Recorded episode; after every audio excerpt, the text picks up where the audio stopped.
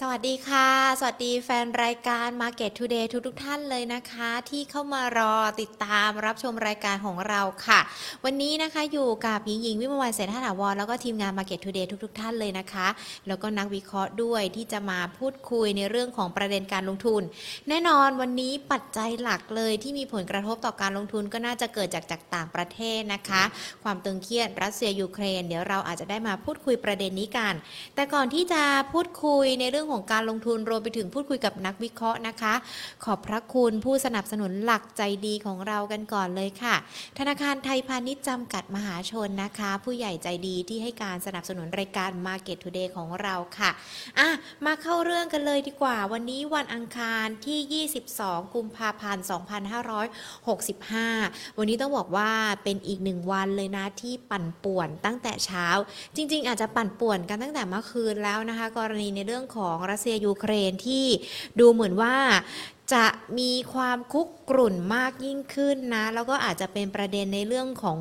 ที่จะทำให้มีผลต่อการลงทุนทั่วโลกกันด้วยวันนี้หลากหลายตลาดภูมิภาคเอเชียเปิดมาก็มีการปรับตัวย่อลงไปเช่นเดียวกันด้วยนะคะมาอัปเดตล่าสุดกันสักนิดนึงก่อนหน้านี้เนี่ยเราก็ติดตามข่าวกันมาตั้งแต่เมื่อค่ำคืนที่ผ่านมากันแล้วเนาะกรณีรัสเซียกับยูเครนล่าสุดดูเหมือนว่าทางด้านของเอกอัครราชทูตสหรัฐประจำสหประชาชาตินะคะเขามีการเปิดเผยว่ารัฐบาลสหรัฐเนี่ยกำลังร่วมมือกับบรรดาชาติพันธมิตรนะคะจะประกาศคว่ำบาตรครั้งใหม่ต่อรัสเซียในวันนี้หลังจากที่รัสเซียให้การรับรองเอกราชนะคะทั้งสองแคว้นก็คือทั้งแคว้นโดเนตสก์แล้วก็ลูฮันนะคะแล้วก็จะมีการส่งกองกำลังทหารเข้าไปยังสองแคว้นดังกล่าวในฝั่งของรัสเซียกันด้วยแน่นอนพอมีประเด็นแบบนี้ขึ้นมาก็เกิดความผันผวนในตลาดหุ้นทั่วโลกรวมไปถึงตลาดหุ้นไทยกันด้วยนะคะเพราะถ้ามาดูการตลาดหุ้นไทยในช่วงเช้าเนี่ยปิดปรับตัวย่อลงไป 10.17 จุดนะคะยืนอยู่ที่ 1,684.15 จุ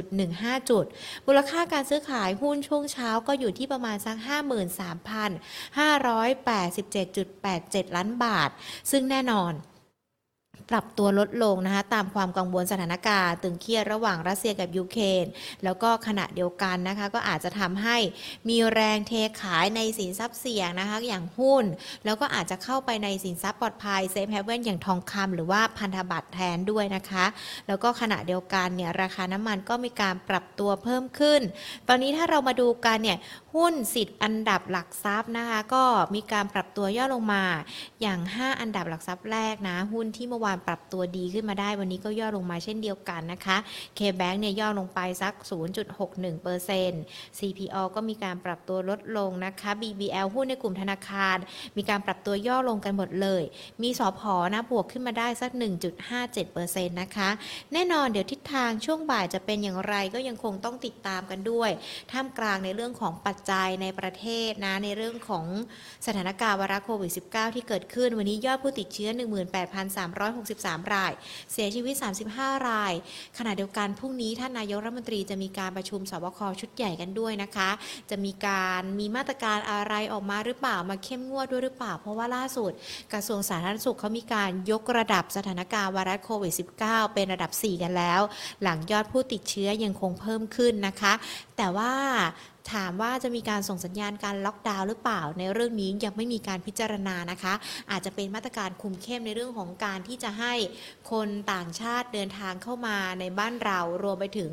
การบูสต์การเร่งฉีดวัคซีนให้เพิ่มมากยิ่งขึ้นด้วยอันนี้ก็น่าจะเป็นในเรื่องของประเด็นสถานการณ์ที่เกิดขึ้นในบ้านเราที่อาจจะมีผลต่อในเรื่องของการลงทุนควบคู่ไปกับในเรื่องของสถานการณ์ต่างประเทศกันด้วยนะคะและขณะเดียวกันเนี่ยก็ยังคงมีทั้งในเรื่องของสถานการณ์ค่าเงินที่ยังคงต้องติดตามกันนะคะดังนั้นเองเดี๋ยววันนี้เราจะมาพูดคุยกับนักวิเคราะห์นะคะคุณมงคลพ่วงเพตาผู้ช่วยกรรมการผู้จัดการฝ่ายกลยุทธ์การลงทุนหลักทรัพย์จากบริษัทหลักทรัพย์ KTBST จำกัดมหาชนเดี๋ยวมาดูกันว่าตัวแปรที่มีผลกระทบต่อในเรื่องของการลงทุนทั้งเป็นตัวแปรจากนอกประเทศในประเทศมีอะไรกันบ้างแล้วในเรื่องของรัสเซียยูเครนนะคะแน่นอนมันมีทั้งหุ้นที่อาจจะเป็นบวก กับสถานการณ์ดังกล่าวและหุ้นที่อาจจะเป็นลบกับสถานการณ์ดังกล่าวด้วยดังนั้นเองเนี่ยทิศทางจะเป็นอย่างไรนะคะเดี๋ยวจะต่อสายหาพี่มงคลกันส่วนคุณผู้ชมที่เข้ามาไม่ว่าจะเป็นทั้ง Facebook หรือว่า YouTube Money and Banking Channel นะคะเข้ามาแล้วทักทายกันได้นะคะสวัสดีคุณปอมสวัสดีคุณพีรพงษ์ด้วยนะคะเข้ามากันผ่านทาง YouTube กันแล้วด้วยนะคะแล้วก็ทาง Facebook นะคะสวัสดีทุกท่านเลยคุณประยุทธ์นะคะที่เข้ามาพูดคุยกันคุณธงชัยสวัสดีค่ะทางด้านของ Facebook คุณมนัสชนนะคะเข้ามากันแล้วอย่าลืมกดไลค์กดแชร์กันด้วยนะคะแล้วก็อีกหนึ่งช่องทางสวัสดีทางด้านของ Money and Banking Podcast กันด้วยนะคะวันนี้เดี๋ยวมาประเมินในเรื่องของสถานการณ์ต่างๆที่มีผลกระทบต่อในเรื่องของการลงทุนกันค่ะคุณผู้ชมที่มีคำถามอยากจะสอบถามพี่มงคลนะคะเดี๋ยวเขียนไว้ในคอมเมนต์กันได้เลยเนาะเดี๋ยวช่วงท้ายรายการหญิงอาจจะหยิบยกคำถามของท่านนะคะเข้ามาถามพี่มงคลที่เกี่ยวข้องกับในเรื่องของการลงทุนนะคะสวัสดีค่ะพี่มงคลคะ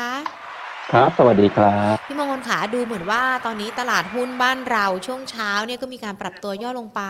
สัญญาณมันค่อนข้างที่ชัดเจนเลยนะคะในเรื่องของความตึงเครียดระหว่างรัสเซียกับยูเครนเราประเมินสถานการณ์นี้ยังไงกันบ้างหรอคะพี่มงคลผมว่าตัวแปรตัวนี้เนี่ยกลายเป็นตัวเข้ามารบกวนตลาดบางคนก็อาจจะไม่ได้คิดว่าจะไปได้ไกลขนาดนี้นะครับแต่ว่าถ้าเกิดผมสรุปสถานการณ์ตรงนี้ก็แล้วกันว่ามันจะเป็นมีผลยังไงกับตลาดก็คือว่าก่อนหน้านี้คนกลัวว่ารัสเซียจะบุกยูเครนแต่ปรากฏว่าพอออกมาเมื่อวานนี้เนี่ยนะครับหรือว่าเมื่อเช้าที่ผ่านมาแล้วเนี่ยกลายเป็นว่ามันจะมีอีกประเด็นหนึ่งเข้ามาคือว่าตัวรัสเซียไปยอมรับนะครับการแยกตัวเป็นอิสระของโดเนสแล้วก็ลูฮันนะครับกลายเป็นว่าจากนี้ไปเนี่ยตลาดต้องตีความใหม่นะครับต้องตีความหมายว่าถ้าเกิดรัสเซียไปรับรองรัฐอิสระ2อันนี้ปุ๊บมันจะเกิดอะไรขึ้นยูเครนบอกแล้วเมื่อกี้บอกแล้วว่าไม่ยอมพอไม่ยอมปุ๊บยูเครนก็ต้องมาต่อต้านหรือมาแบบประเภทอาจจะต้องใช้กำลังกันแต่ยังก็ตามนะครับเราก็รู้กันอยู่ว่ากำลังทางทหารของรัสเซียเนี่ยยังไงก็ชนะยูเครนอยู่แล้วงั้นเนี่ยเราก็ต้องมารอดูว่ายูเครนจะยอมแบบไหนนะครับจะยอมในเรื่องตรงนี้แบบไหนมันสถานการณ์ตรงนี้มันกลายเป็นว่ามันเปลี่ยนแปลงจากการที่จากเดิมที่จะบุกยูเครนกลายเป็นอีกเรื่องหนึ่งไปนะครับว่าไปแล้วเนี่ยตลาดก็พอจะรู้เรื่องนี้มาตั้งแต่ประมาณสักวันเสาร์ก่อนหน้านี้แล้วตอนที่รัสเซียมีการผ่านร่างกฎหมายรับรอง2รัฐอิสระนี้มาแล้วแต่เพียงแค่ว่ารอคุณปูตินลงนามอย่างเป็นทางการซึ่งก็ลงนามไปเมื่อเช้าที่ผ่านมานั่นเองนะครับเพราะมองไปแล้วตลาดคงกังวลวันนี้ตลาดอาจจะตกใจเพราะอย่างที่ผมเรียนน่ะตอนแรกตลาดคิดเรื่องอื่นอยู่แต่ปรากฏว่าต้องกลับมาคิดเรื่องนี้ตลาดอาจจะลงไ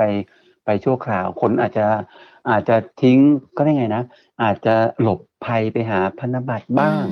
ทองคำบ้างหรือไม่ก็ขายแล้วถือเงินสดก่อนถ้าเป็นหุ้นไทยก็คนก็อาจจะมีการขายหุ้นเกี่ยวข้องกับที่ฝรั่งซื้อมาก่อนหน้าไม่ว่าจะเป็นแบงก์หรือว่าจะเป็นอะไรก็อาจจะขายไปก่อนแล้วเดี๋ยวก็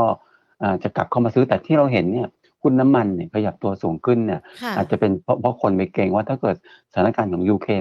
มันตึงเครียดขึ้นมาเนี่ยมันจะไปทำให้ราคาน้ำมันขึ้นก็คนก็ไปซื้อน้ำมันกันนั้นแต่ว่าโดยรวมแล้วเนี่ยผมจะพูดได้เลยว่ากรณีของรัสเซียยูเครนเนี่ย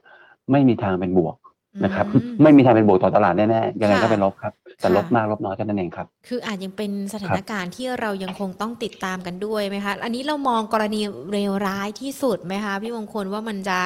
มีผลกระทบแย่มากน้อยแค่ไหนกับตลาดหุ้นไทยรวมไปถึงตลาดทั่วโลกเลยอะค่ะถ้าเป็นเรื่องของตลาดเอาทั่วโลกก่อนก็แล้วกันเพราะว่าเดี๋ยวมันจะต้องตีเข้ามาหาเมืองไทยเราต้องประเมินก่อนว่าสถานการณ์นี้มีโอกาสจะกลายเป็นสงครามไหมนะครับอาจจะมีโอกาสเป็นแต่ป้าสงครามเหมือนกับเป็นคนในบ้านจัดการกันเองเพราะฉะนั้นเนี่ยมันก็อาจจะอยู่แบบประเภทอยู่ในวงจำกัดเหมือนที่เคยเกิดขึ้นมาแล้วสถานการณ์นี้เคยเกิดขึ้นกับไครเมียมาแล้วนะครับที่ว่ามีเรื่องแบบเดียวเป๊ะเลยแล้วสุดท้ายไครเมียเนี่ยก็อยู่ไปรวมกับรัสเซียกรณีนี้ก็เหมือนกันนะครับตัวทั้งสองมลรัฐเนี่ยนะครับโดเนสกับลูฮันสุดท้ายแล้วเนี่ยก็จะไปขอรวมเป็นหนึ่งเดียวกับรัสเซียมันตรงนี้เนี่ยมันจะเหมือนกับคนในบ้านจัดการกันเวลามันเกิดสมมติเกิดยิงกันตูมตามปุ๊บเนี่ยเชื่อว่าคงไม่ได้ใช้เวลาอะไรกันนะหลักวัน นะครับหลักวันไม่นานหรอกครับส่วนประเด็นที่บอกว่าถ้าเกิดมันกลืนไปแบบนี้เนี่ยแล้วตัวต่างชาติไม่ว่าจะเป็นยุโรปหรือสหรัฐเนี่ยจะมีการแซงชั่นตัวรัสเซียขึ้นมาอันเนี้ยอาจจะเป็นผลนะครับอาจจะเป็นผลตรงที่ว่ารัสเซียเนี่ยเนื่องจากว่าสัดส่วนการส่งออกสินค้าเขาประมาณเป็นน้ำมันหรือว่าสินค้าพลังงานถึงประมาณ 50% ของประเทศเขาเลยแล้วก็เรื่องของตัวเหล็กเองก็ประมาณอีกจำนวนหนึ่งมันตรงนี้ถ้าเกิดสถานการณ์รัสเซียยังตึงเครียดแบบนี้ไม่ว่าจะเป็นในทางใดก็ตามเนี่ยมันอาจจะทำให้เกิดการช็อตด้านแก๊สหรือว่า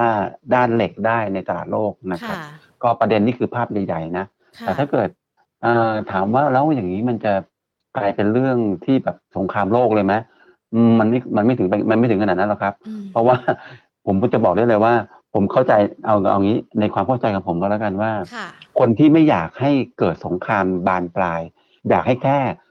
มีการจัดการภายในบ้านตัวเองก็คือรัสเซียกับยูเครนเนี่ยก็คือยุโรปนั่นแหละเพราะยุโรปเองอ่ะเขาพรมแดงเขาติดกันเลยถ้าเกิดสงครามขึ้นมาเขาก็เดือดร้อนครับเยอรมันโปแลนด์พวกนี้เดือดร้อนหมดทุกคนไม่อยากเดือดร้อนหรอกไม่มีใครอยากเดือดร้อนจากสภาวะโควิด -19 แบบนี้หรอกครับงั้นตรงนี้ผมว่ายุโรปเองเนี่ยนะเป็นคนที่จะพยายามไม่ให้มันเกิดสงครามที่ประเภทมีคนนู้นคนนี้เข้าไปยิงกันคงพยายามให้มันอยู่ในวงของเขาเองมากกว่าอย่างมากก็ได้แค่แซงชั่นครับส่วนของไทยเองนั้นเนี่ยผลบวกก็อาจจะเห็นตอนนี้สั้นๆก็คงเป็นเรื่องสผ.นะครับที่ปรับตัวสูงขึ้นใช่ครับแต่ว่าระยะแต่ว่าตัวที่ลบเนี่ยก็คงเป็นตลาดนะครับเป็นตลาดเพราะคนก็จะซื้อหุ้นน้อยลงฝรั่งที่กำลังซื้อหุ้นอย่างเมามันในประเทศไทยเนี่ยก็จะถอยลงไปหน่อยนึงนะครับแล้วก็หุ้นกลุ่มเทคอาจจะปรับตัวลงอะไรอย่างนั้นนะครับจะเป็นลักษณะอย่างนั้นมากกว่าแต่ว่าสถานการณ์นี้ผมว่าไม่ยืดเยื้อครับไม่น่าจะยืดเยื้อครับคือจริงๆถ้าไม่ยืดเยื้อแล้วอยู่ในวงจำกัดก็ดูว่าน่าจะไม่มีอะไรรุนแรงตอนนี้ก็อาจจะทำให้ตลาดตกใจนักลงทุนแพนิคกันไปช่วงสั้นเรามองดัชนีในช่วงนี้มีโอกาสปรับตัวย่อลงไปอีกไหมคะพี่มงคลจากสถานการณ์นี้ค่ะเอาสถานการณ์นี้เลยใช่ไหมครับเมื่อเช้านี่ผมประเมินไว้ประมาณสักหนึ่งผมว่ามันจะอยู่ในโซน1660ถึง80ประมาณ660ถึง70นะประมาณนั้นนะครับไม่น่าเยอะเท่าไหร่แต่ทั้งนี้ทั้งนั้นเนี่ยมันอยู่บนสิ่งที่ผมประเมินอยู่นะครับว่าสถานการณ์นั้นมันอยู่ในวงจำกัดแล้วก็ไม่นานด้วยแต่ถ้าเกิดมันเกิดจับพัดจับผูแล้วกลายเป็นเรื่องที่บานปลายคือมันไม่ใช่รัสเซียกับยูเครนมันกลายเป็นรัสเซียกับชาติอื่นอันนี้ก็จะสุดไม่ต้องคิดแล้วอันนี้ยาวแล้วอันนี้ยาวนะครับแต่ว่าเอาคิดแค่อยู่ในบ้านเขานี่ผมว่าเอาแค่เรื่องนี้เรื่องเดียวเนี่ย1660เนี่ยรับได้อยู่แล้วครับอันนี้ก็เป็นในเรื่องของสถานการณ์รัสเซียยูเครนที่เรามาอัปเดตกันด้วยนะคะแล้วก็ขณะเดียวกันเนี่ยดูเหมือนว่าล่าสุดท่าทีของสหรัฐคุณโจไบเดนนี่ก็เหมือนจะสั่งคว่ำบาตรทั้ง2แคว้นเพื่อตอบโต้รัสเซียแล้วมันจะยิ่งไปซ้ำเติมไหมคะเพราะแน่นอนเวลาสหรัฐเขามีอะไรขึ้นมาทีหรือว่าเขาพร้อมที่จะสู้พร้อมที่จะปัดเนี่ยตลาดมันก็แกว่งได้เหมือนกันนะคะพี่มงคลคือผมรู้สึกว่าเขาทำตามมารยาทนะอ๋อค่ะคือการแบบนี้หรออยากมีบทบาทการจริงๆอ่ะรัสเซียอเมริกาเองอ่ะหลังๆมาบทบาทที่มีต่อตัวนาโต้อ่ะน้อยลงไปเมื่อเทียบกับเมื่อก่อนนะครับคราวนี้ผมว่าการแสดงบทบาทตรงนี้มันก็คือเป็นการแสดงบทบาทในฐานะที่เป็นตำรวจโลกนะครับก็จริงๆยุโรปก็ทำเหมือนกันนะครับผมคิดว่าเรื่องนี้ก็จบไปจบมาก็จบด้วยการถ้าเป็นคนนอกบ้านนะคนนอกบ้านก็จบด้วยการแซงชั่นนะแต่แซงชั่นแล้วรัสเซียจะกลัวไหมจะอะไรไหมก็ส่วนใหญ่ที่ผมเคยเห็นนะรัสเซียไม่ค่อยกลัวนะรัสเซียไม่ค่อยกลัวเพราะว่ารัสเซียเนี่ยเขาก็เอางี้นะครับรัสเซียส่งออกน้ำมันกับยุโรปเนี่ยสั่งออกน้ำมันกับแก๊สไปที่ยุโรปเนี่ยเท่าไหร่แล้วยุโรปก็พึ่งแก๊สพึ่งน้ำมันจากรัสเซียมากนึกออกไหมครับเพราะฉะนั้นเนี่ยยังไงก็ตามไม่ว่าจะเป็นแซงชั่นเนี่ยรูปแบบแล้วก็ตามเนี่ยมันไม่เหลือศูนย์นะมันไม่เหลือศูนย์คือยุโรปคงไม่ซื้อสินค้าจากรัสเซียจนเหลือศูนย์นะมันไม่ทางเหลือศูนย์เพราะฉะนั้นเนี่ยผมจะบอกว่ามันยังไงก็ตามมันไม่ถึงขั้นทำให้รัสเซียเนี่ยจะล่มสลายไปเลยนะครับแต่ว่าอาจจะมีปัญหานะครับผมบอกได้เลยว่าถ้าเกิดมีการแซงชั่นอาจจะมีปัญหาคือ GDP อาจจะลดลงบ้างอะไรลดลงบ้างแต่ว่ามัน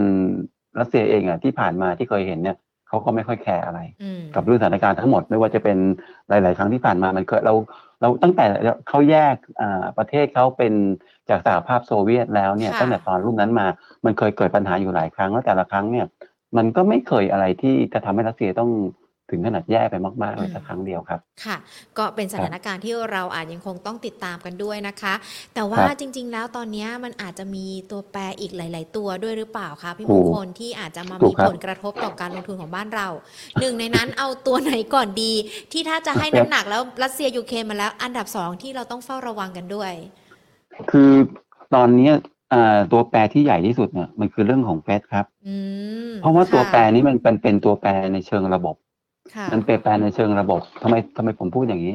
มันเป็นตัวแปรในเชิงระบบที่ว่ามันมีผลต่อการลงทุนในสินทรัพย์ต่างๆทั่วโลกนะครับมีการเขาเรียกว่าเป็น asset allocation นะว่าถ้าดอกเบี้ยแบบนี้คุณจะลงใน fixed income เท่าไหร่ลงในหุ้นเท่าไหร่ใน commodity เท่าไหร่หรือทองเท่าไหร่นะครับแล้วก็จังหวะการขึ้นดอกเบี้ยหรือลด QE ของเฟดเนี่ยจังหวะนี้1เดือนข้างหน้า3เดือนข้างหน้าเนี่ยที่จะมีผลต่อการเคลื่อนย้ายเงินทุนไม่ว่าจะเป็นในอเมริกาเองหรือว่ายุโรปหรือแม้กระทั่งตัวอเมริกามาเอเชียหรือเอเชียไปที่ไหนก็ตามมันมีผลไปหมดมันเป็นระบบเพราะฉะนั้นตรงนี้เนี่ยระบบตรงนี้มันกำลังเปลี่ยนแปลงไปจากเมื่อ10ปีที่ผ่านมาเรามีความสุขเรามีความบันเทิงกับการที่อเมริกาใส่เงินมาในระบบนะครับ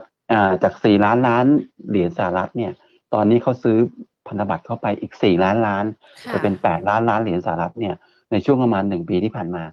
สิ่งเหล่านั้นที่เป็นความบันเทิงของระบบเนี่ยระบบการเงินมันกำลังถูกดูดกลับพอดูดกลับปุ๊บแน่นอนครับคนที่เคยมีการใช้จ่ายอย่างมือเติบๆเนี่ยเขาจะต้องระมัดระวังในการจ่ายถูกไหมครับ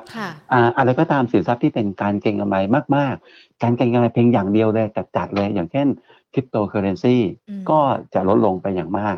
ถูกไหมครับแล้วก็ส่วนสินทรัพย์ที่มีความเสี่ยงไล่ลงมาเนี่ยก็จะลดลงตามลำดับตลาดหุ้นที่อันไหนที่ไม่เพอร์ฟอร์มก็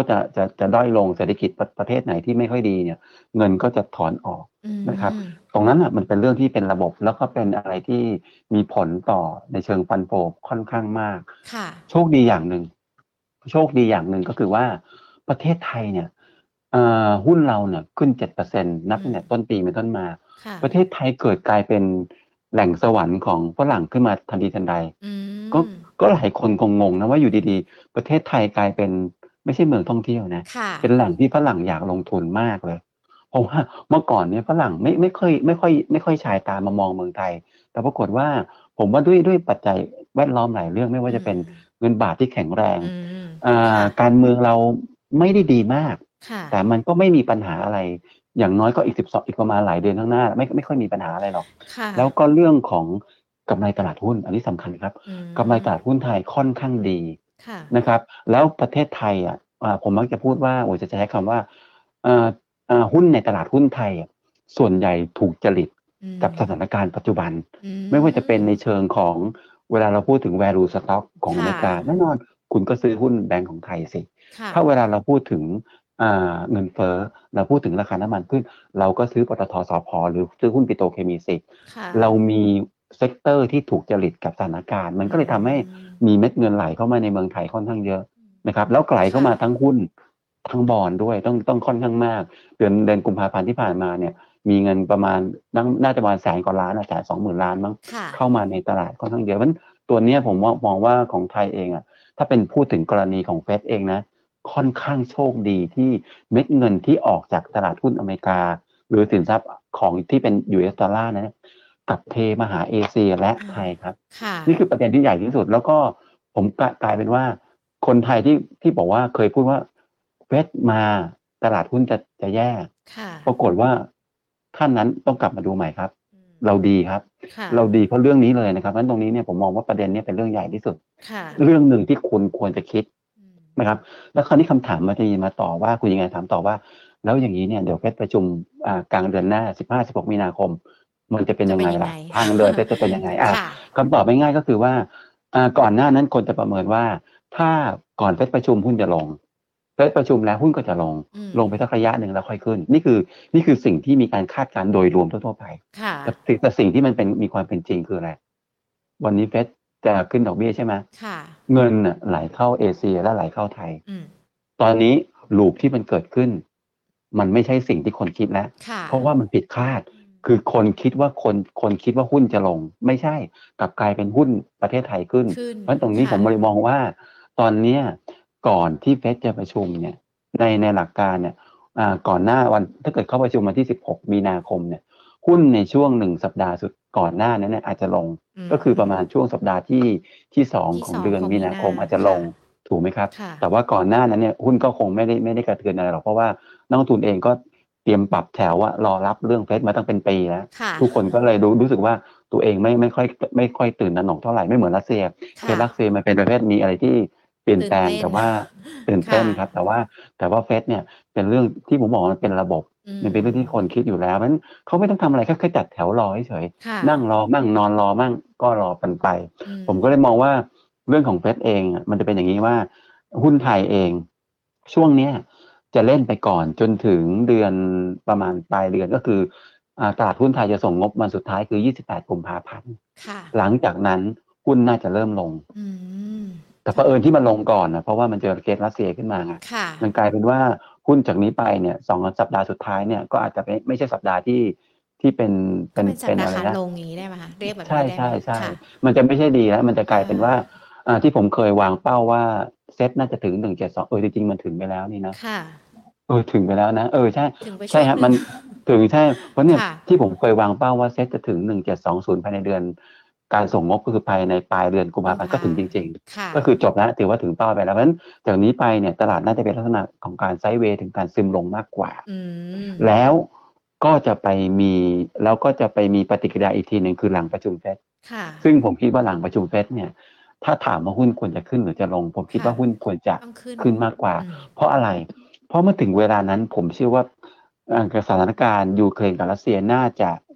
จะชัดเจนไประดับนึงแล้วไม่ว่าจะชัดเจนในระดับใดแต่เชื่อว่าน่าจะชัดเจนแล้วก็อาจจะไม่น่าจะลบต่อแล้วล่ะนะครับมันจะกลายเป็นว่าจุดเมื่อถึงหลังจากวันที่16มีนาคมไปเนี่ยสัก1อาทิตย์2อาทิตย์เนี่ยคนจะเริ่มมองหาหุ้นในการซื้อหุ้นกลับนะครับสถานการณ์รัสเซียควรจะผมว่าถึงเวลานั้นมันควรจะจบไปแล้วล่ะนะครับคนก็น่าจะเริ่มมาซื้อหุ้นเพราะฉะนั้นใครที่ลงทุนตลาดหุ้นไทยวันนี้เนี่ยผมถ้าเป็นหุ้นใหญ่ๆที่ฝรั่งซื้อมาก่อนหน้านี้ผมแนะนำลดการลงทุนไปก่อนขายทำกำไรไปเลยหุ้นแบงก์หุ้นน้ำมันขายไปก่อนนะครับแล้วนั่งรอไปก่อนนะครับกลับมาเล่นอีกทีนึงประมาณสักอาจจะเป็นสัปดาห์ที่2หรือ3ของเดือนมีนาคมขึ้นอยู่กับว่าเซ็ตลงไปตรงไหนนะครับผมใช้ดัชนีที่ระดับสัก 1,550 ถึงประมาณ606ตัวที 1,650 ถึง 1,670 เป็นโซนซื้อก็แล้วกันเพราะว่าผมตอบไม่ได้ว่าในอีก3อาทิตย์ข้างหน้าจะเกิดอะไรขึ้นแต่ผมคิดว่า1650ถึง1670เป็นโซนซื้อที่ดีจุดหนึ่ง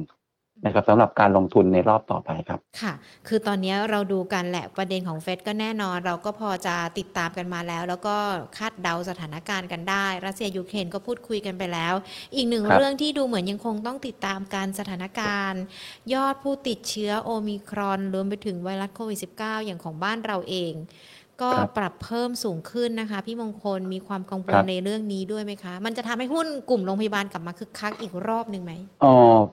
ประเมินสถานการณ์รอบนี้โอมิครอนเนี่ยจะเป็นการกินรอบสั้นเพราะฉะนั้นเนี่ยก็จะใช้เวลาในการเดินทางจุดพีคที่ผมเห็นเขามีการวิเคราะห์กันเนี่ยก่อนหน้านั้นวิเคราะห์ประมาณสักถึงปลายเดือนกุมภาพันธ์นะครับผมคิดว่าก็คงอีกประมาณภายใน2สัปดาห์ข้างหน้าเนี่ยเป็น2สัปดาห์ที่วิกฤตก็คือจะพีคก็ไม่พีคก็อยู่ตรงนี้แหละนะครับก็น่าจะเป็นลักษณะอย่างนั้นเพราะฉะนั้นถามว่าอีก2สัปดาห์เนี่ยนานไหมไม่นานครับไม่นานเพราะฉะนั้นเนี่ยมันอาจจะกลายเป็นว่ามันอาจจะเป็นอย่างนี้ครับคือกระทรวงสาธารณสุขเองหรือไม่กระทั่งสบคอาจจะมีการประกาศเตือนอาจจะลดไม่ให้ไปในที่เสี่ยงอาจจะควบคุมนู่นควบคุมนี้แต่ไม่ล็อกดาวน์นะครับก็จะเป็นอย่างนี้ประมาณสัก2สัปดาห์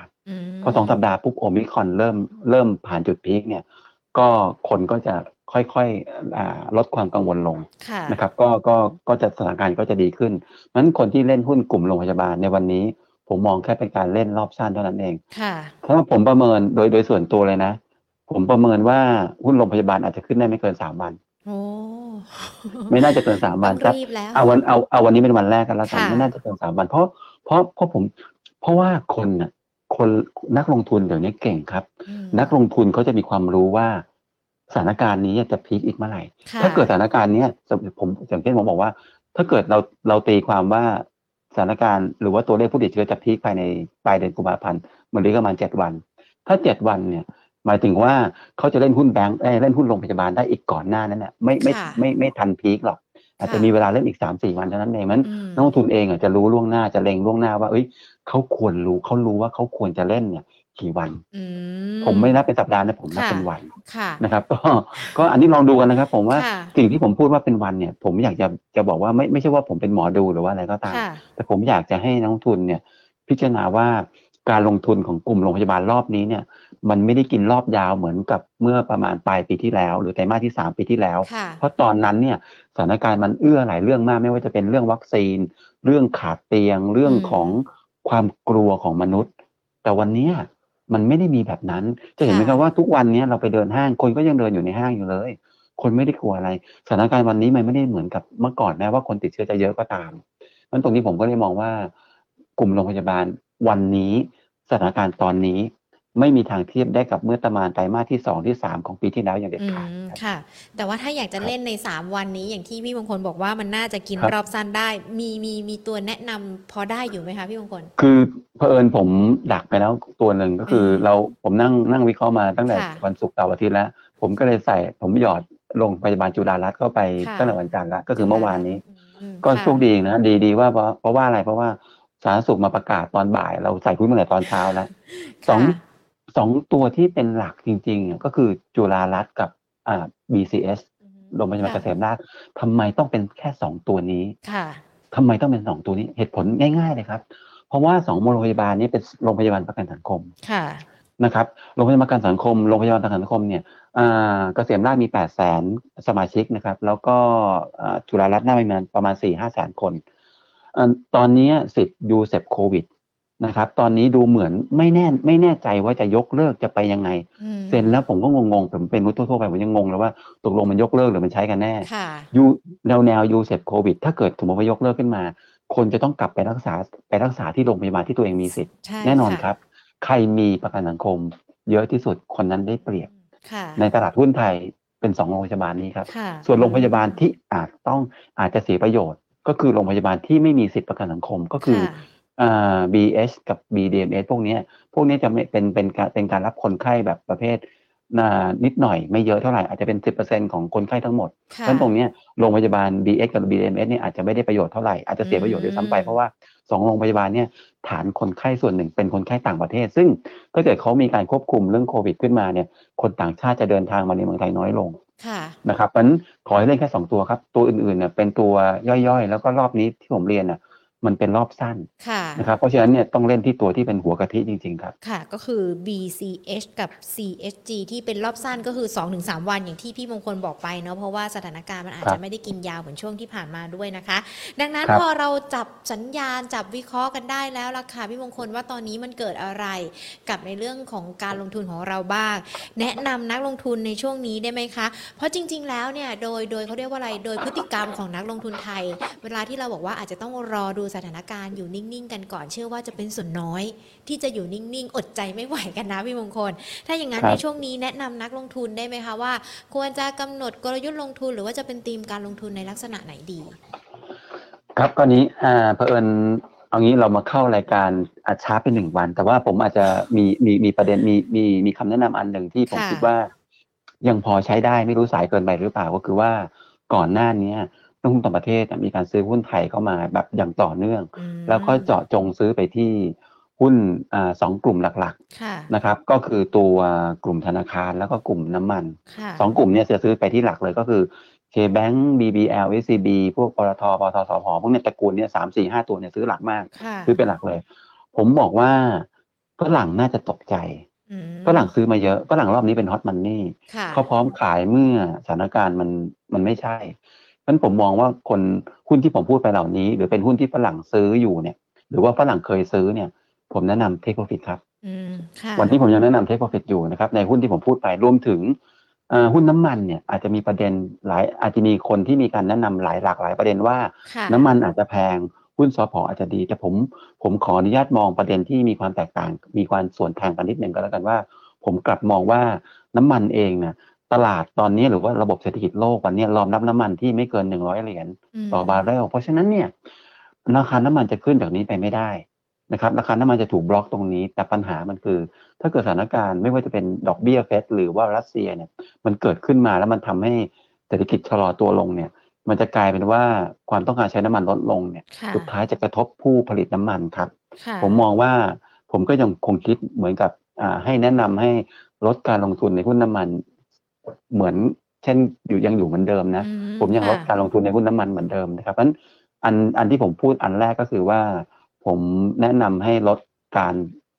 การถือหุ้นที่ฝรั่งถืออยู่นะครับอันนี้เป็นข้อที่1ข้อที่2ผมบอกว่าช่วงเวลานี้มันเป็นช่วงเวลาแห่งการรอคอยคนที่ไม่ได้เล่นหุ้นไม่ได้เข้าหุ้นมาก่อนหน้านี้ผมเชื่อว่าท่านมาสายไปแล้วผมใช้คำนี้เลยเพราะว่าทางเราเองเชียร์หุ้นให้ซื้อหุ้นตั้งแต่เดือนมกราคมแล้วจะจบประมาณปลายเดือนกุมภาพันธ์เป็นวันสุดท้ายซึ่งมันเหลือแค่7วันนะครับวันนี้ไม่มีเวลาเล่นแล้วครับตอนนี้ผมเชื่อว่าเป็นช่วงเวลาของการรอคอยท่านที่เข้าตลาดมาไม่ทันเนี่ยก็คือต้องนั่งรอแล้วส่วนคนที่มีอยู่แล้วเนี่ยก็หาจังหวะระบายของออกไปกันละกันคนที่นั่งรอที่จะเข้ามาซื้อหุ้นใหม่เนี่ยผมจะแนะนำอย่างนี้ครับถ้าเป็นหุ้นที่ฝรั่งเล่นอยู่แล้วเนี่ยก็ไปรอประมาณสักต้นที่ผมเรียนไปสัปดาห์ที่2หรือ3ของเดือนมีนาคมเนี่ยก็รอซื้อหุ้นฝรั่งนี่แหละพวกแบงก์พวกอะไรพวกนี้ซื้อไปรอซื้อเมื่อราคาลงตรงนั้นนี่ข้อที่1นะครับข้อที่2เนี่ยข้อที่2เนื่องจากว่าหุ้นช่วงนี้2-3 วันนี้ลงมาเพราะรัสเซียนั่นหมายความว่าหุ้นที่ลงมาเพราะรัสเซียเนี่ยนะครับถ้าเกิดสถานการณ์รัสเซียคลี่คลายในวันไหนก็ตามไม่ต้องรอซื้อไปเลยนะครับลองจับตาดูดีๆครับผมว่าหลายๆคนคงนั่งมองอยู่ว่าหุ้นตัวไหนลงเพราะรัสเซียนะครับก็ซื้อกันไปอันนี้ผมไม่ขอระบุชื่อหุ้นนะครับแต่ว่าคำแนะนำที่3เนี่ยอันนี้จะขอระบุชื่อหุ้นแล้วว่าอันนี้ผมทำให้ทางนี้สดๆเลยนะครับก็คือว่าผมมองอย่างนี้ผมมองว่าตั้งแต่เดือนมกราคมวันที่28มกราคมหุ้นไทยขึ้นมานะครับตอนนั้นดัชนีเนี่ยขึ้นมาจากระดับ 1,640 ขึ้นมาจนถึงพีคที่ประมาณ 1,700 แถวๆ718หรือ20เนี่ยแหละมันมีหุ้นบางตัวเนี่ยลง มันมีหุ้นบางตัวลงหุ้นขึ้นของเราอ่ะขึ้นไปตั้งประมาณ60จุดเนี่ยแต่มีหุ้นบางตัวลงครับผมกำลังจะบอกว่าเราควรให้ความสนใจของหุ้นในชุดนี้ครับว่าเพราะว่าอะไรเพราะว่าผมมองว่าการที่เราไปแทนที่คุณจะไปหาหุ้นที่มันขึ้นอยู่แล้วเนี่ยแพงๆนะครับผมว่าอยากให้สนใจกับลิสต์ของหุ้นนี้มันมีทั้งหมด7ตัวโอ้โหนะครับเหมือนจะไม่มีแต่ก็มีตั้ง7ตัวนะมี7ตัวครับเพราะว่าผมต้องขออนุญาตพูดถึงชื่อหุ้นเพราะว่า2ชุดแรกมันเป็น2ชุดที่มันไดนามิกมันเปลี่ยนแปลงไปตลอดเวลาแต่ว่าชุด7ตัวเนี่ยเป็นชุดที่ราคาลงมาค่อนข้างจะเยอะนะครับบางตัวก็ถึง 10% เลยก็กลุ่มอิเล็กทรอนิกส์ครับค่ะวันนี้หลายๆคนคงแนะนำเลี่ยงกลุ่มอิเล็กทรอนิกส์เพราะว่ากลัวรัสเซียบ้างกลัวตลาดอเมริกาบ้างแต่ผมบอกว่าวันนี้ KCE กับฮาน่าลงมาลึกมากนะครับปัญหาพวกซัพพลายช็อตเทจเนี่ยหรือว่าการขาดแคลนสินค้าเนี่ยยังมีอยู่ผมบอกว่าวันนี้เขาลงมาแล้วประมาณไม่ต่ำกว่า 15% ผมบอกว่าตัว2ตัวนี้จับตาดูดีครับภายใน 2-3 วันข้างหน้าเนี่ยผมเชื่อว่าถ้าเขาลงมาอีกเนี่ยผมว่ามันเป็นจังหวะในการเข้าซื้อนะผมขอใช้ KCE เป็นตัวแทนของอิเล็กทรอนิกส์ก็แล้วกันวันนี้ KCE อยู่ 61.50 นะครับผมคิดว่าราคาจุดเข้าซื้อของ KCE เนี่ยผมว่าแถว60หรือประมาณ50ปลายๆเนี่ยผมว่าน่าซื้อแหละนะครับอันนี้เป็นจุดโซนในการเข้าซื้อครับประมาณ 55-60 แถวๆนี้แหละเป็นโซนเข้าซื้อนะครับนั้นจังหวะในการซื้อของ KCE เนี่ยซื้อสะสมได้ครับ KCE หน้าเนี่ยก็จะลักษณะคล้ายๆกันนะครับก็ราคาลงมาหรือลักษณะเดียวกันก็ฮาน่ากับ KCE วันนี้ราคาเท่ากันวันนี้61 บาทแล้วค่ะเท่ากันนะเพราะฉะนั้นตรงนี้ผมว่าโซนซื้อของ KCE กับ HANA เนี่ยนี่คือ Tier 1 หมายถึงว่าชุดแรกที่ผมคิดว่านักลงทุนควรให้ความสนใจเพราะว่ามันลงมาลึกจริงนะครับเวลามันดีดกลับมันก็จะดีดได้ค่อนข้างแรงชุดที่2อันนี้ผมก็ไม่ได้กระจุกแล้วมันก็จะเป็นกระจายไปแล้วอย่างเช่นตัวธุรกิจหนึ่งที่อันนี้ตัว Tipoding ครับ Tipoding เราไม่ได้ทำบทวิเคราะห์นะแต่ว่ามันเรามองว่าธุรกิจประกันภัยเนี่ยมี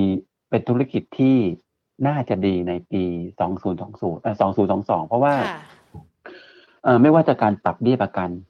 หรือแม้กระทั่งคนให้ความสนใจกับธุรกิจประกันค่อนข้างเยอะเนี่ยรวมถึงเทรนด์ดอกเบี้ยหรืออะไรก็ตามเนี่ยที่มันน่าจะดีขึ้นเนี่ย มันทำให้ธุรกิจประกันเนี่ยปีนี้มันมีเสน่ห์อยู่แล้วที่พยาโฮลดิ้งเองเนี่ยที่โฮลดิ้งเองนั้นก็มีการแตกตัวมีการปรับองค์กรเขาให้ก็เรียกไงนะให้ทันสมัยนะครับให้ถูกเหมือนกับเขาจะแยกธุรกิจหรือว่ามีการซื้อธุรกิจที่เรียกว่าตัวเองไม่ถนัดเอาเข้ามาอยู่ภายใต้ตัวเองทำให้ตัวเองมีครับมี power ในการทำธุรกิจมากขึ้นนะครับงั้นทิปโฮลดิ้งเนี่ยผมมองว่าระดับราคาแถวๆประมาณ62 บาทน่าสนใจนะครับอันนี้ยังเป็นราคาโซนแพงนิดนึงนะฮะตอนนี้ครับอีกตัวนึงคือ Synnex ค่ะ Synnex เนี่ยราคาหุ้นเองถือว่าลงมาลึกเหมือนกันจาก30ไปปลายเลยลงมาเหลือตอนนี้26 บาทนะครับผมคิดว่า Synnex เองไม่ว่าสถานการณ์ work from home หรือว่าตอนนี้โทรศัพท์ไม่ว่าจะเป็น Samsung iPhone ออกธุรกิจออกตัวรุ่นใหม่ๆกันเนี่ยแล้วก็ราคาตัวหุ้นเองลงมาลึกผลประกอบการ Synnex ผมเชื่อว่ายังดีต่อเนื่องตามการใช้สินค้า IT ของไทยผมว่า Synnex เองราคาตัวนี้น่าสนใจครับก็แถวๆ 25-26 บาทนี่แหละนะครับส่วนอีกอันนึงที่ผมขอพูดเฉพาะชื่อก็แล้วกันเพราะว่าเดี๋ยวจะได้มีเวลาตอบคำถามได้เลยค่ะก็คือตัว JWD ตัว Wise แล้วก็ตัว JMAT 3ตัวนี้เป็น3ตัวที่ราคาลงมาค่อนข้างลึกโดยเฉพาะยิ่งตัว Wise นะครับก็ถือว่าลงมาลึกมากๆจาก25เนี่ยลงมาเหลือประมาณ 17-18 บาทก็มองว่าจังหวะตัวเนี้ยไว้หรือว่า JWD หรือว่า JMAT เนี่ยอาจจะทรงเดียวกันน่ะลงมาลึกเนี่ยก็จะเป็นอีก3ตัว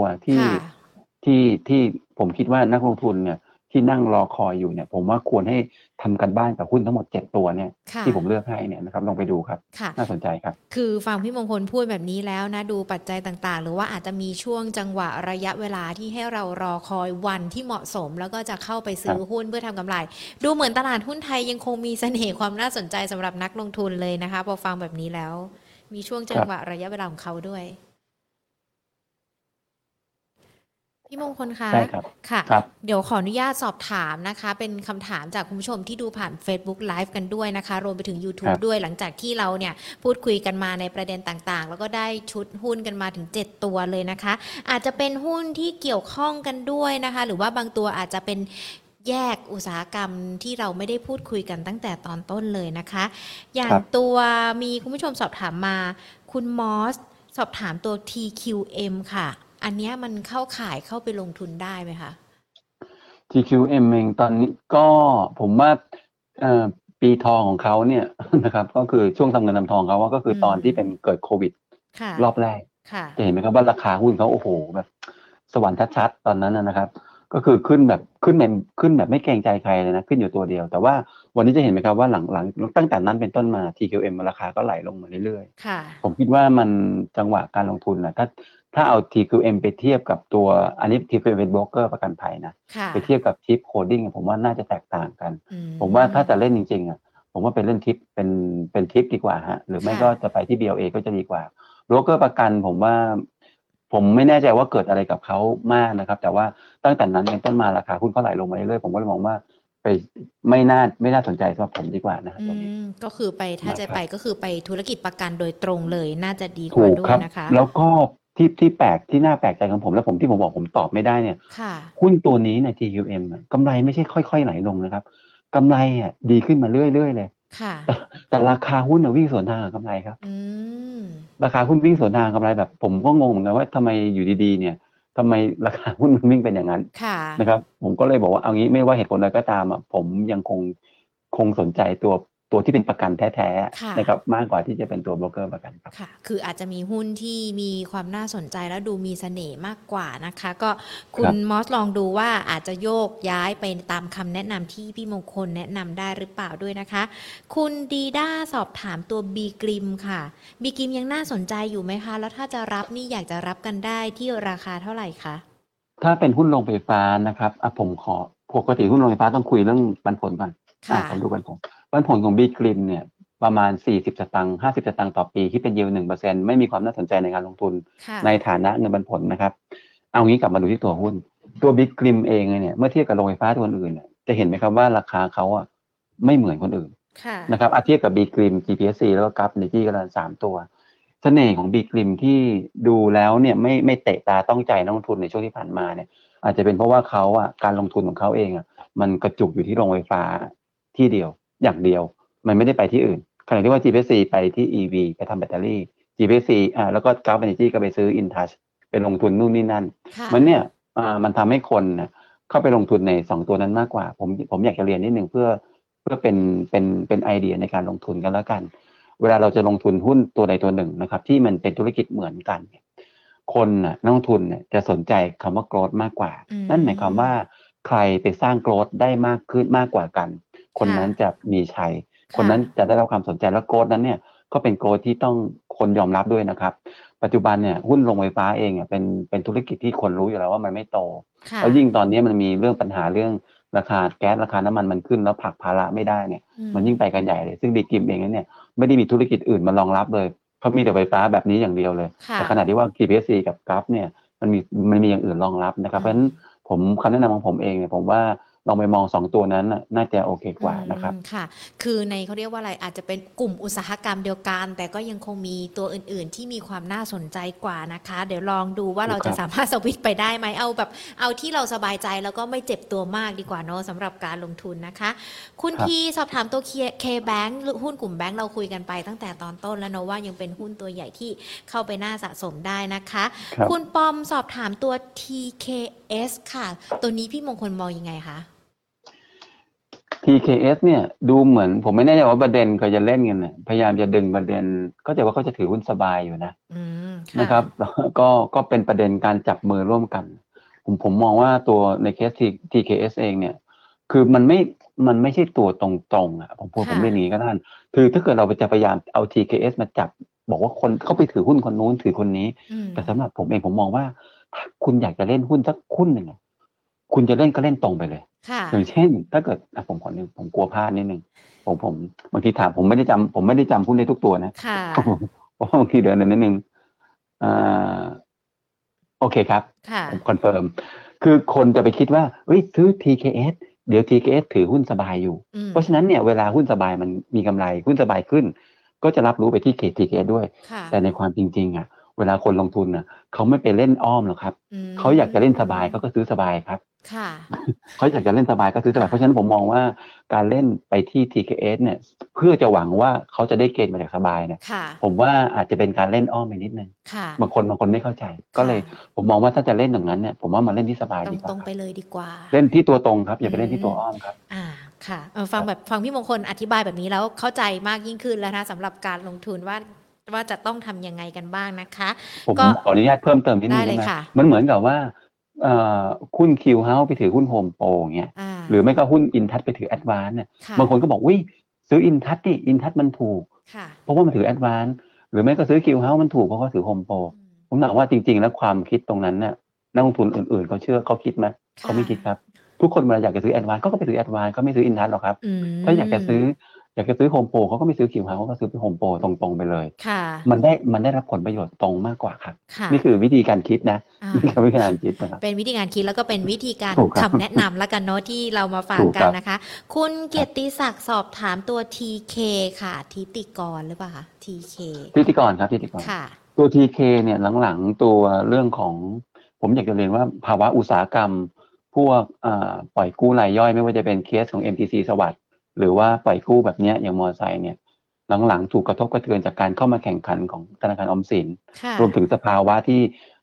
ทางการออกกฎเกณฑ์มาคุมเข้มในเรื่องของการเก็บหนี้มากขึ้นมันทำให้ธุรกิจนี้หมดเสน่ห์ไปเลยนะครับทั้งยวงเลยTK เองเป็นธุรกิจที่เกี่ยวข้องกับการปล่อยกู้มอเตอร์ไซค์โดยตรงนะครับซึ่ง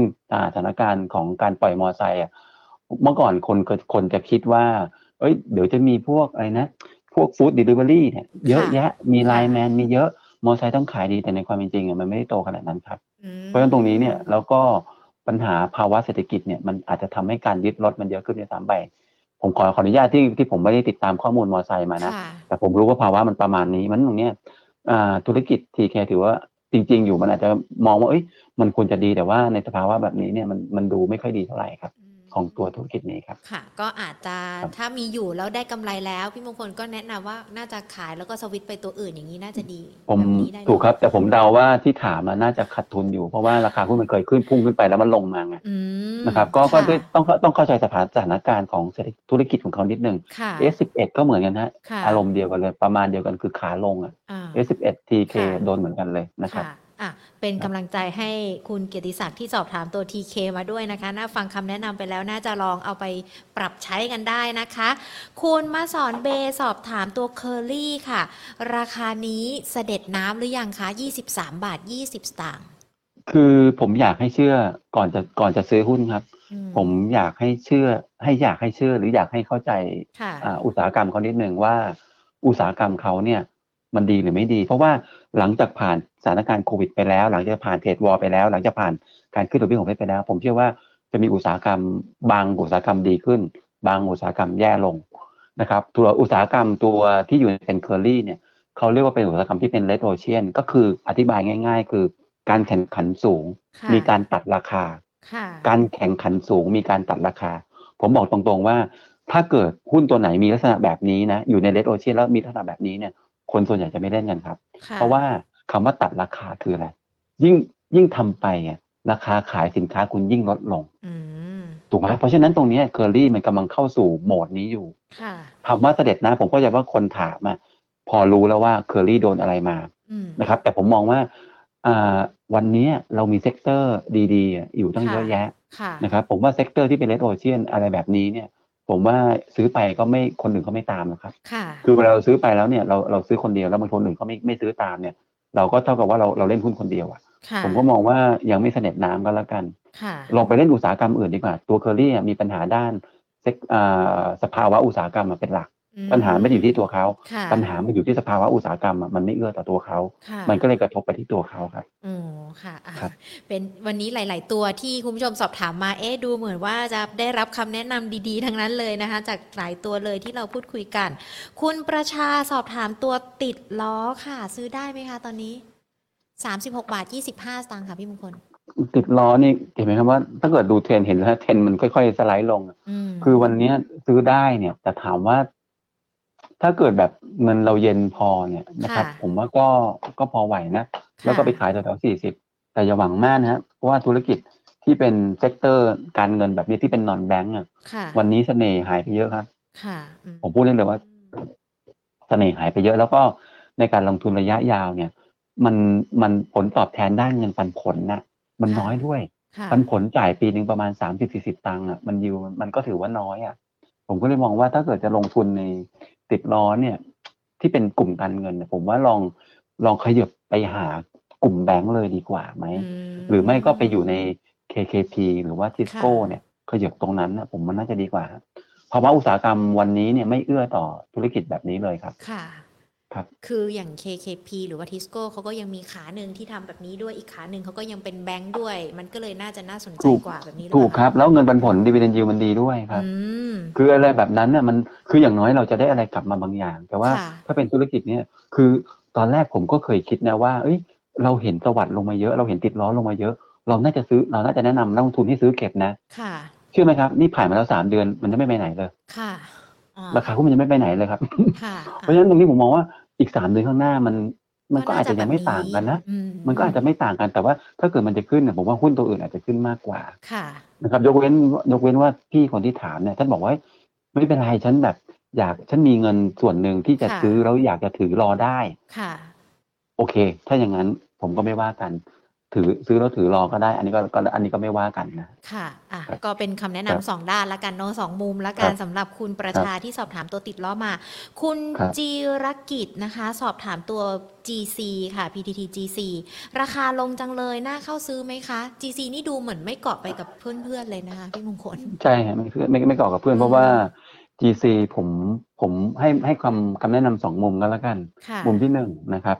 สเปรดของปิโตรเคมีเองนั้นเนี่ยตอนนี้มันก็ประมาณถ้าเอาจับน้ำมันดิบเอา HDPE ไปลบน้ำมันดิบดูไบเนี่ยที่เป็นหน่วยเหรียญต่อตันเนี่ยก็อยู่ประมาณ$500ซึ่งถือว่าค่อนข้างไม่ได้ต่ำนะกลางๆไปทางล่างนี่ถึงมันตรงนี้ไม่ค่อยดีเท่าไหร่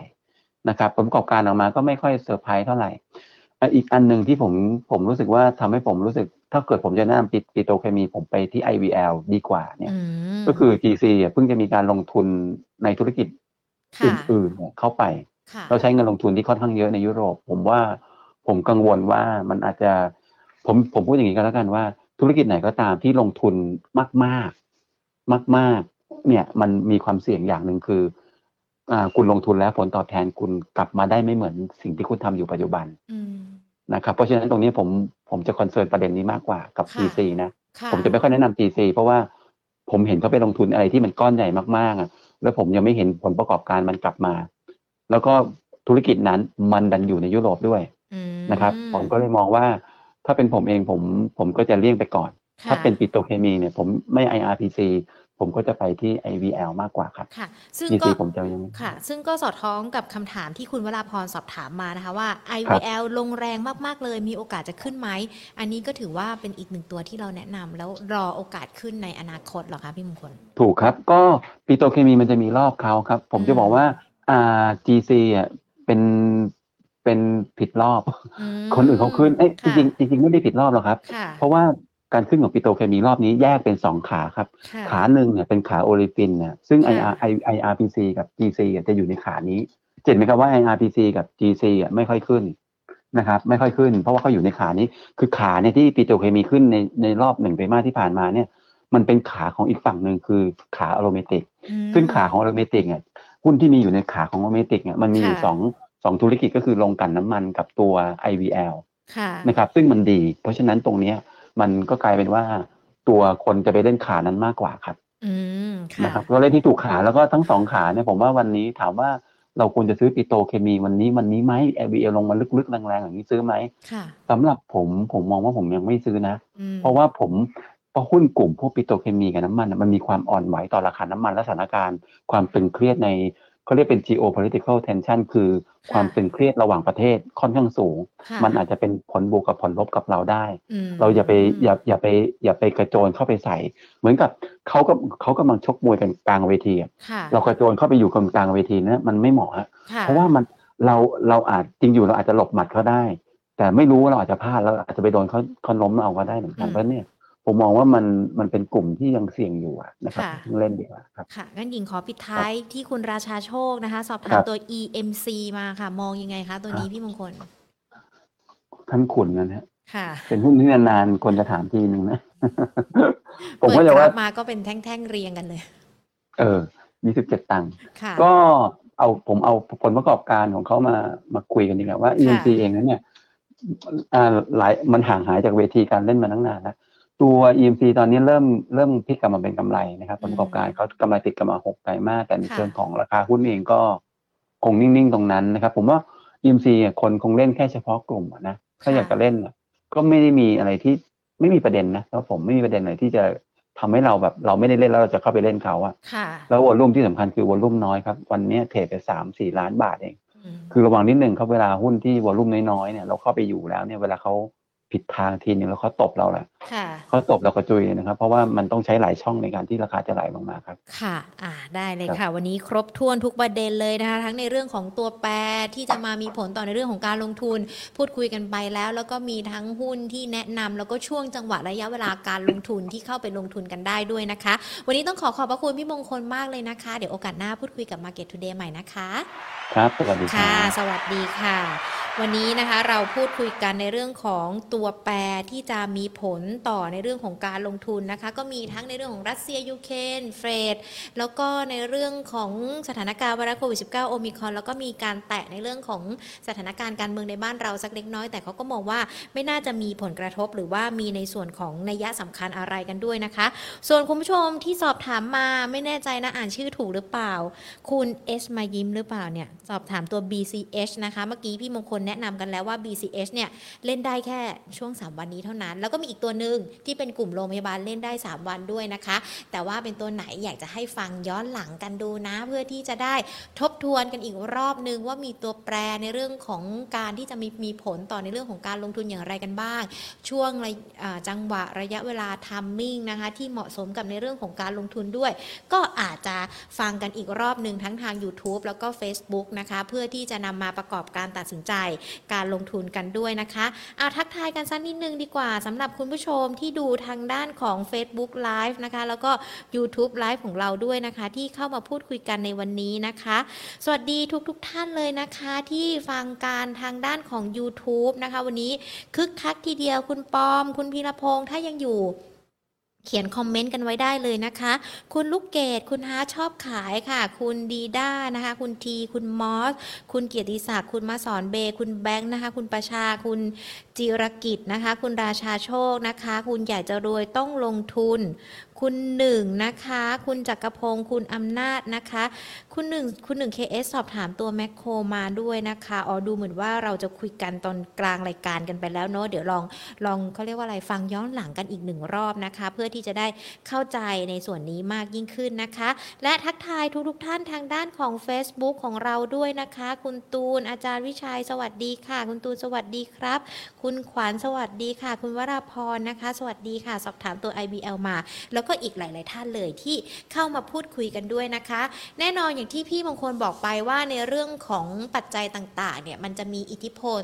ต่อการลงทุนของเราเป็นช่วงสั้นบ้างช่วงกลางบ้างช่วงยาวกันบ้างแต่ตลาดหุ้นไทยรวมไปถึงนักลงทุนไทยบ้านเราเนี่ยยังคงมีความแข็งแกร่งนะคะดังนั้นไม่ว่าจะเจอกับสถานการณ์อะไรเนี่ยตลาดหุ้นของเราก็จะอาจจะมีพักฐานลงไปบ้างแต่ก็มีจังหวะที่เขาปรับตัวขึ้นมาได้นักลงทุนก็ต้องระมัดระวังการลงทุนด้วยเสน่ห์ในเรื่องของการลงทุนในตลาดหุ้นยังคงมีอยู่ด้วยนะคะแต่ว่าถ้าอยากจะหาในเรื่องของความรู้เพิ่มเติมเกี่ยวกับการลงทุนแน่นอน Market Today มาพบกันเป็นประจำแบบนี้ละค่ะทุกๆบ่าย2แต่ว่าก็ยังคงมีอีกหนึ่งงานนะคะที่จะทำให้เราเนี่ยเข้าใจในเรื่องของโลกการลงทุนมากขึ้นค่ะดังนั้นเลยอยากจะชวนทุกๆคนเลยนะคะไม่ว่าจะดูทั้ง Facebook Live YouTube Live Money and Banking Channel หรือว่าแม้แต่ติดตามฟังกันที่ Money and Banking Podcast ไปที่งานนี้เลยล่ะค่ะมหกรรมการเงิน Money Expo 2022ซึ่งในปีนี้นะคะเขาก็จะมีการจัดอย่างยิ่งใหญ่7ครั้งใน6ภูมิภาคทั่วประเทศและปีนี้ที่สำคัญมากันในธีมนะคะ Wealth to Wellness ความสมดุลแห่งชีวิตค่ะโดยทางด้านของประสานการเงินธนาคารนะคะเปิดแนวคิดการจัดงานมหกรรมการเงินในปีนี้นะคะปี 2022 Wealth to Wellness ความสมดุลแห่งชีวิตค่ะความมั่งคั่งทางการเงินและสุขภาพอย่างที่บอกไปเนี่ยเราจะจัดกันนะคะ7ครั้งใน6ภูมิภาคเริ่มกันที่แรกเลยในช่วงเดือนพฤษภาคมนะคะกับงานมหกรรมการเงินกรุงเทพครั้งที่22ที่ Impact เมืองทองธานีค่ะจากนั้นเนี่ยเราก็จะไปตามที่ต่างๆนะคะไม่ว่าจะเป็นทั้งมหกรรมการเงินหัดใหญ่งานมหกรรมการเงินโคราชงานมหกรรมการเงินระยองรวมไปถึงทั้งอุดรธานีเชียงใหม่แล้วก็ปิดท้ายที่ไบเทคในที่ต่างๆเนี่ยเวลาที่เรากันไปกันหรือว่าใกล้ๆวันที่เราจะจัดงานเดี๋ยวจะมาอัปเดตให้ในรายการ Market Today กันอีกรอบนึงนะคะเผื่อใครอยู่ในพื้นที่ไหนก็จะได้ไปเจอกันได้แต่ว่ามหกรรมการเงินกรุงเทพ Impact เมืองทองธานีเนี่ยเราจะจัดกัน 12-15 พฤษภาคมที่จะถึงนี้นะคะที่ Challenger 23 Impact เมืองทองธานีดังนั้นใครที่อยากจะวางแผนการเงินการลงทุนหรือว่ามองหาผลิตภัณฑ์ทางเลือกการลงทุนใหม่ๆในหุ้นในสินทรัพย์ดิจิทัลปีนี้เรามีโซนพิเศษด้วยก็ไปติดตามกันได้นะคะแต่ว่ารายละเอียดเราก็จะเอามาอัปเดตกันอย่างสม่ำเสมอเป็นประจำในรายการ Market Today ของเราด้วยส่วนอีกหนึ่งความรู้ดีๆที่อยากจะเชิญชวนทุกๆคนที่เป็นคอนักอ่านนะคะมาอ่านหนังสือกันแล้วก็ทบทวนประวัติทบทวนความทรงจำเกี่ยวกับในเรื่องของโลกการเงินโลกเศรษฐกิจประวัติศาสตร์การเงินไทยนะคะต้องพลาดไม่ได้เลยนี่ค่ะหนังสือทรงคุณค่าเล่มนี้นะคะ40ปีการเงินธนาคารบันทึกประวัติศาสตร์การเงินไทย4ทศวรรษตั้งแต่ปี2525ถึงปี2564สามารถเป็นเจ้าของกันได้นะคะหรือว่าสั่งจองกันได้ค่ะ LINE My Shop ของเรานะคะ @money and banking หรือว่าสอบถามนะคะ026914126-30 ต่อฝ่ายสมาชิกนะคะ1310-1313 ถึง 28 กุมภาพันธ์นี้ซึ่งถ้ามีการสั่งจองกันไม่ว่าจะโทรมาจองหรือว่าสั่งจองผ่าน LINE แอดที่หญิงบอกไปนะคะรับส่วนลดกันไปเลย 20% ค่ะจากราคาปกติ500บาทนะคะเราก็จะจำหน่ายในราคาพิเศษ400บาทภายในเล่มนะคะท่านก็จะได้พบกับประวัติศาสตร์การเงินไทยนะคะตั้งแต่ปี 2525 มาจนถึงปี 2564 มีการเปลี่ยนแปลงอะไรเกิดขึ้นกันบ้างนะคะนี่ มีกระดานหลักทรัพย์นะที่เมื่อก่อนเขาจะเคาะหุ้นคือเอาตัวไหนเขาก็จะแบบเคาะเอาไม้เคาะปกๆกันเนี่ยเราก็มาหาอ่านกันได้ในเล่มนี้ด้วยนะคะพออ่านกันไปแล้วเนี่ยมันจะทำให้เราเห็นภาพในเรื่องของการเงินการลงทุนจากอดีตมาจนถึงปัจจุบันต่อยอดไปในอนาคตได้อย่างชัดเจนนะคะดังนั้นอย่าพลาดกันกับหนังสือเล่มนี้ค่ะ40ปีการเงินธนาคารบันทึกประวัติศาสตร์การเงินไทย4ทศวรรษซึ่งมีคุณผู้ชมที่ดูใน YouTube ของเราใน Facebook ของเราเนี่ยก็พิมพ์กันมาแล้วนะว่าสั่งจองกันมาแล้วด้วยต้องขอบพระคุณมากๆเลยนะคะส่วนท่านไหนที่ยังไม่ได้สั่งจองห้ามพลาดกันเลยนะคะหนังสือดีๆเล่มนี้ค่ะ Market Today ของเรามาพบเจอการเป็นประจำทุกๆวันนะคะบ่าย2แบบนี้ล่ะค่ะพรุ่งนี้จะมีนักวิเคราะห์ท่านไหนแล้วมีประเด็นอะไรที่น่าติดตามกันบ้างอย่าลืมกด Subscribe ที่ YouTube นะคะแล้วก็กดไลค์ที่ Facebook Money and Banking กันไว้ด้วยนะคะจะได้ไม่พลาดในเรื่องของการเงินการลงทุนค่ะวันนี้หมดเวลาแล้วนะคะลากันไปก่อนสวัสดีค่ะ